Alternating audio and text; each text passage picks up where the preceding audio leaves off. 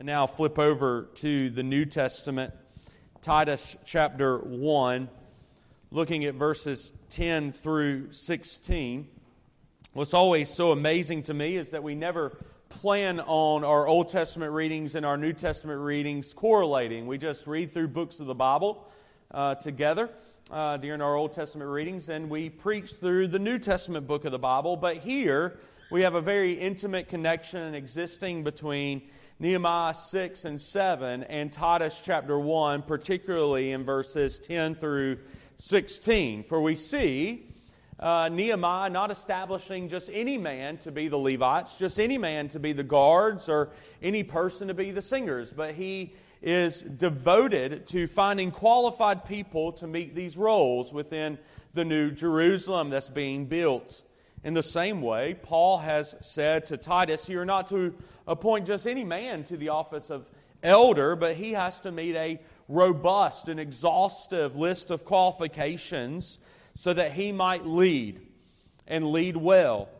And last week, what we saw is that there is a very clear distinction between this man who leads and leads well, because that distinction now lends to his call to, to put forth, we might say, uh, the Word, the trustworthy Word of God as taught, so that the elder might give instruction to the people of God and that he might rebuke those who contradict it.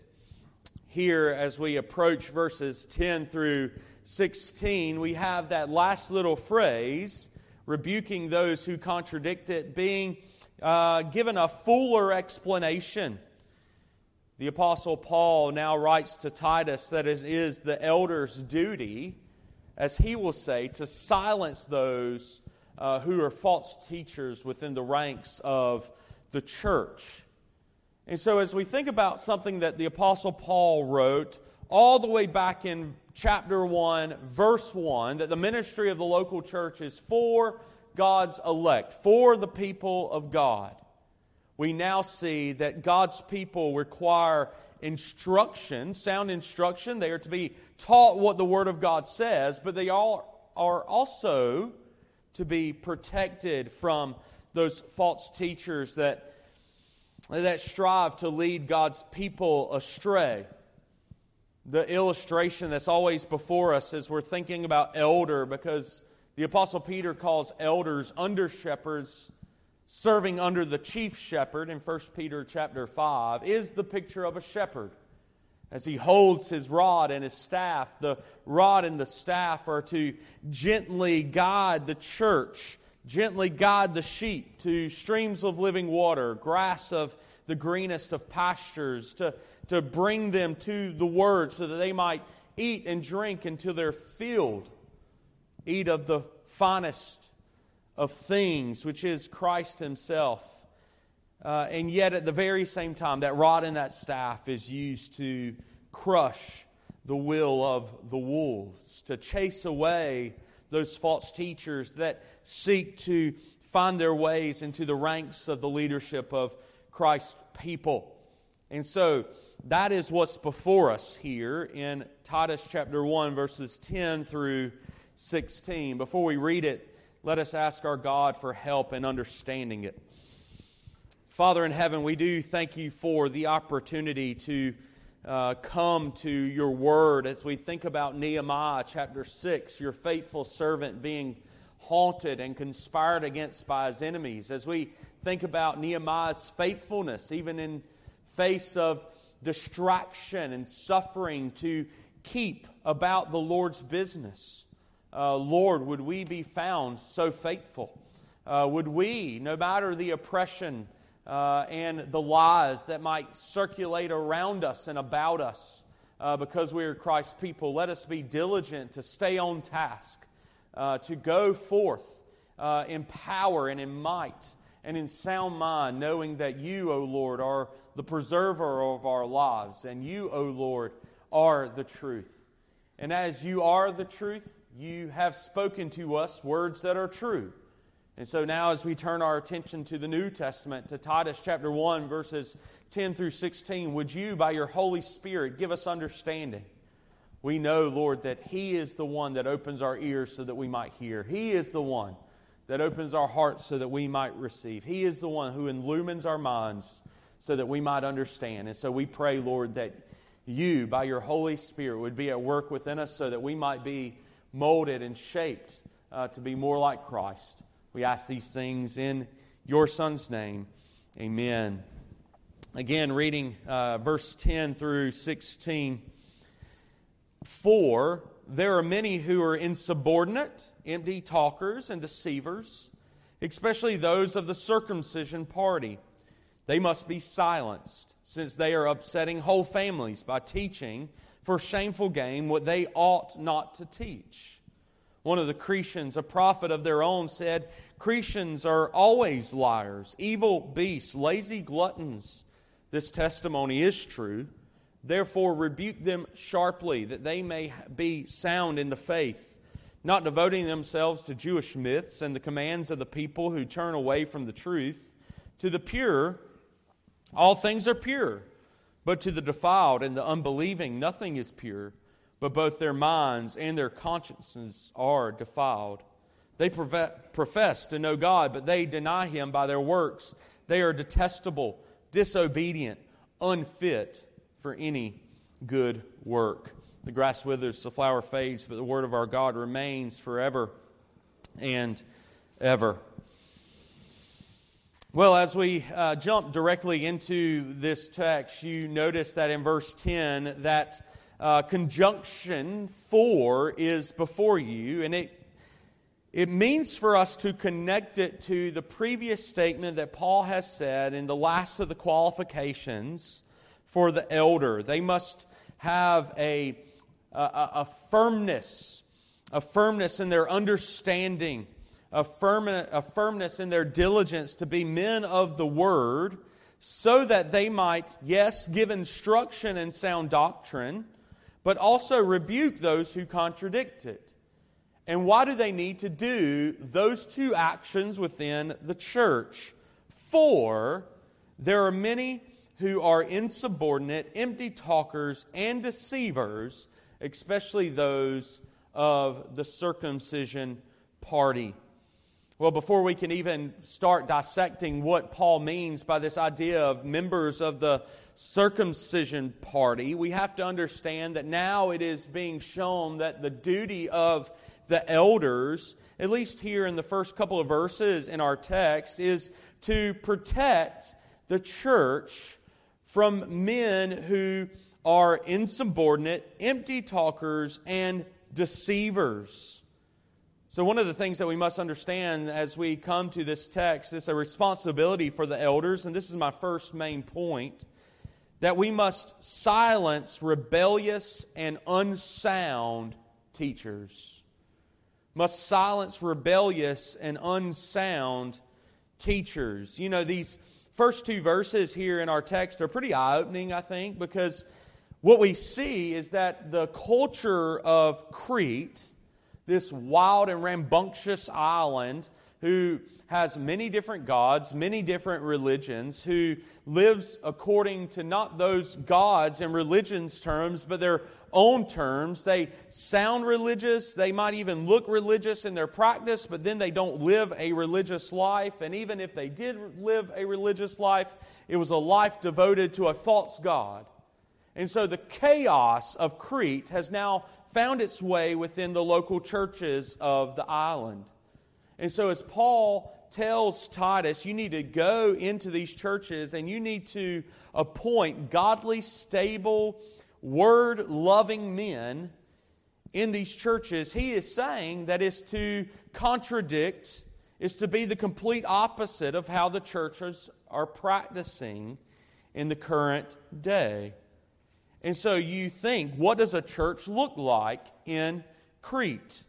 Well, it probably looks like a church that is insubordinate to the commands of the scriptures. They're empty talkers. They speak a lot of fluff because what they say does not match the way they live. And they're deceivers. They attempt to lead people astray by showing them their false gods and their false ideologies, showing them how they are to They are to compromise the Christian faith so that they might be more understanding to the people around them. And so we have these eye opening verses in a world gone wild, it seems. People are, are still going to church, some sort of church. We use that word loosely, at least here. But they're not going for what we might say the right reasons. Actually, out of these first couple of verses, there's some facts that begin to, to jump out to us as we think about this insubordination, these empty talkers, and these deceivers. Because the first thing that we think is that there are people within the church who are not there because they're interested in the truth or interested in being right with God. They're simply there because that's what's expected of them as wild and rambunctious as the island of Crete is, again, they at least give lip service to some sort of religion. And so they find themselves doing religious things like being within the local church. And they're there and they do not have any sort of understanding of truth, nor do they want to understand the truth. They don't have any understanding of what the gospel is, and nor do they want an understanding of what the gospel is.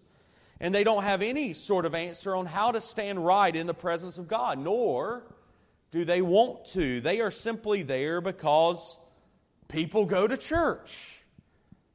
And there's something like that that exists still in the Bible Belt Christianity. While I rather live in Bible Belt, South Carolina, than somewhere like where Pastor Don's from, LA, California, because there is a, an establishment of morals, there's a, establishment of, of, you know, yes ma'ams and good ma'ams, manners. Still, within nominal Christianity, there's this idea that we go to church because that's just what we do on Sunday. But there's no respect for the Lord's Day. There's no real desire to be uh, to be filled with the truth of the scriptures or even to stand right with God. We're just there because we are supposed to be there. Pastor Don tells a sobering story. He's used this multiple times uh, during our Tuesday morning uh, Bible study with the men. He tells of an uncle that he has that is devoted to the, his church over in Texas. He goes each and every Sunday, even. He goes Sunday morning and Sunday nights. He's uh, involved in the ministries of the church. And yet, when he comes home, he begins to talk about the preacher. Can you believe that preacher said this? He begins to talk about the members. Can you believe those members buy what that dumb preacher's saying?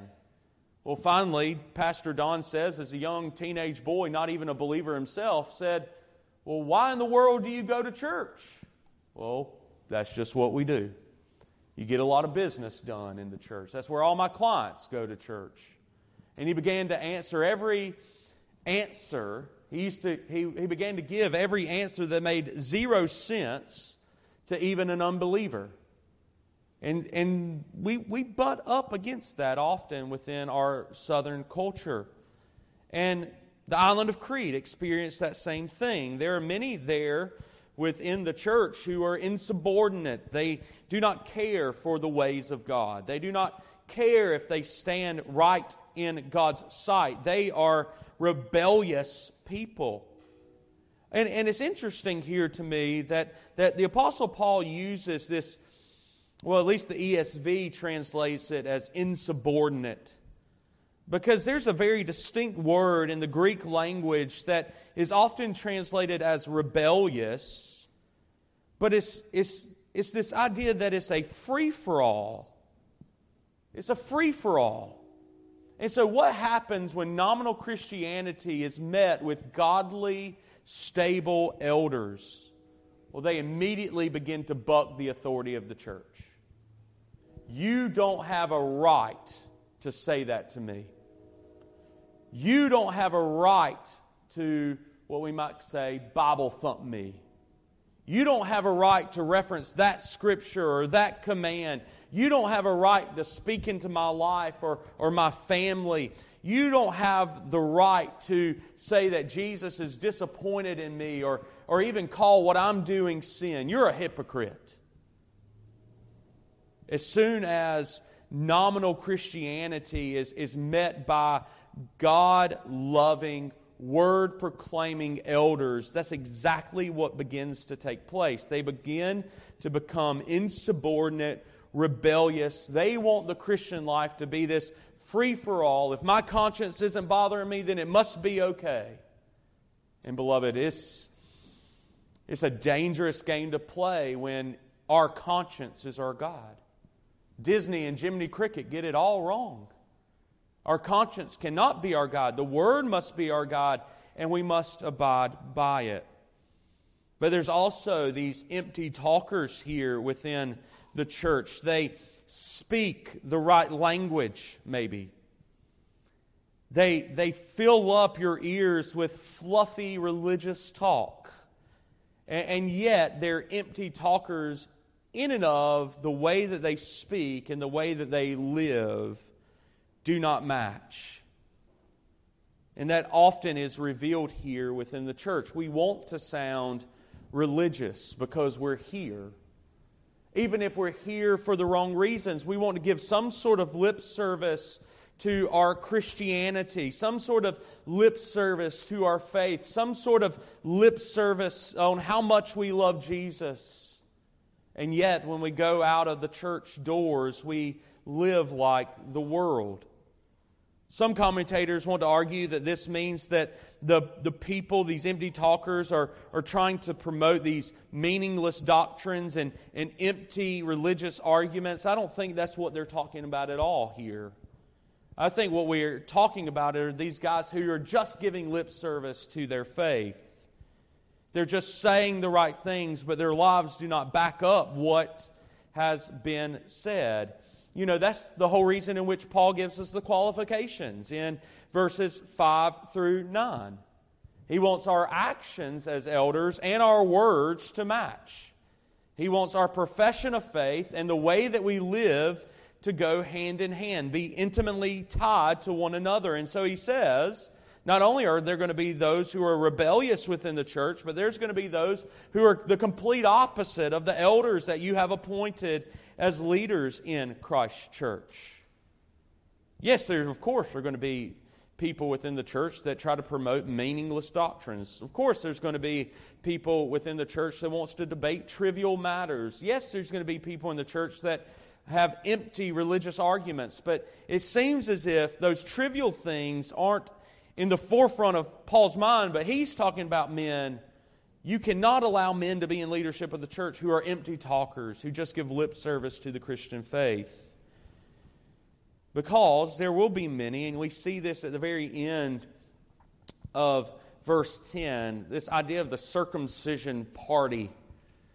This idea of there will be many people who appear very religious, but they are deceivers.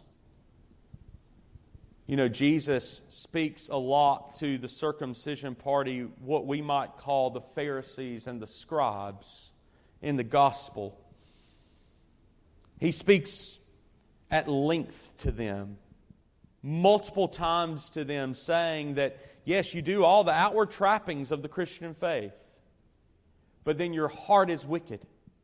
Your heart is not for me. You're doing all these things so that people will sit there and say, Boy, look how holy he is. Look how religious he is. Look how close with Jesus he walks. And yet, in your heart, you are far away from me.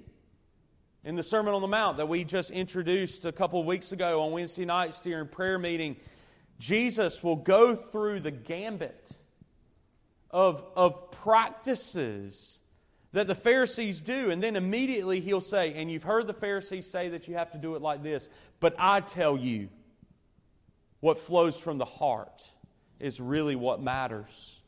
And so he addresses the idea of praying. The Pharisees, they pray in the streets with all these big words so that the people might say, Look how great they pray. Or they fast and they tell everybody they're fasting and they look like they have ripped up clothes on. And why do you have ripped up clothes on? You're hungry. You're not poor. Doesn't make any sense, but they're doing it because you might say, well, look how holy he is. Jesus is saying there's going to be people like that within the church, Titus, and they are deceivers. And so, what do we do with these people who are insubordinate, empty talkers, and deceivers? If you look at verse 11, he tells us very quickly that they must be silenced. They must be silenced. And I wish we could see the, I almost want to call it aggressive. You know, Paul's a little bit of a hothead sometimes. And, and what he says is, is almost aggressive in its connotation. They must be silenced. It, it's almost as if Paul is saying, and I actually think this would be a healthy translation, but you know, scholars can't use these kind of terminologies. People in Dillon can. You must shut them up. Don't give them an inch. Don't let them say a word. Don't even put them in the nursery where the babies don't even understand what they're saying. Make them silent. They must be silent. And why is that the case? Well, because he tells us they are upsetting whole families by teaching. Now, again, some commentators want to talk about how these families are, are local churches, and you know that might be so. They might be so, that might be so. He might be talking about different Christian families that represent different local churches within the island of Crete. There's many different cities within this island, and so that would make sense. But it actually makes more sense if you understand how Satan himself tries to attack the family and the families within the household of faith. Because what he understands here is if he can, if he can weasel his way into the Adams family, and he can cause the Adams family to live in sin. Now, the Adams family sin is going to, to, to now move throughout the local church. And so it's a lot easier to, to get to one particular family rather than the whole church at large. And so he'll begin to target one family. And these false teachers, these men who are insubordinate, empty talkers, deceivers, they are targeting individual families. And they're saying if we can get a foothold into that family, we can get a foothold into the church. And so they begin to upset whole families by their false teachings. And they're also even teaching these false things for shameful gain, you see. Not only are their words lies, but they're doing it to line their pockets with money, Paul says. And I can't think of that little phrase for shameful gain uh, and not think of these televangelists that we often see on TV, especially in the early morning hours. You'll see these men on TV and they'll have a hotline number running across the bottom, right? And they're preaching some sort of false gospel some kind of name it, claim it, some kind of if you sow, they'll use some biblical language even. If you'll sow the seed and send me $500, you'll reap the benefits of miracles within your life. And growing up in the Pentecostal church, and especially with holiness uh, grandparents, especially my grandmother, I saw how this deception dug in deep into the roots of her own life where she constantly battled with is my faith good enough? She constantly battled if she was living holy enough to make it into the kingdom of God. Was I given enough money to these televangelists to, to reap the benefits of my blessings, to receive my miracles? And so she constantly lived in a state of despair because of the shameful gain of these false teachers on TV. And so, what, what Paul is saying here is not only is their shameful game sinfully lining their pockets, but it causes repercussions, ripple effects throughout the church. And so you see why they must be silenced is because they're destroying the body of Christ. You cannot let them be leaders. You cannot let them serve. You definitely cannot let them teach. And one of the hard things that the, the elder is, is required to do is to protect the people of God, to beat the wolves out of the sheepfold, to do whatever it takes to shut them up so that they will not pervert the gospel within the local church. But for the last few minutes that I have this morning, there are a couple of other responsibilities that the elders have within this text.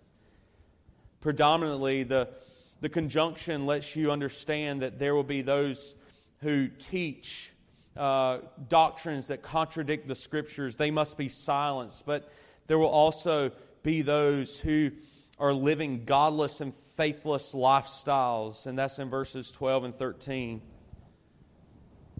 Even one of the own Cretians said, These men are always lying, they're evil, and they're lazy gluttons.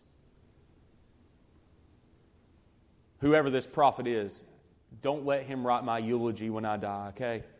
He'll bring out all the bad news.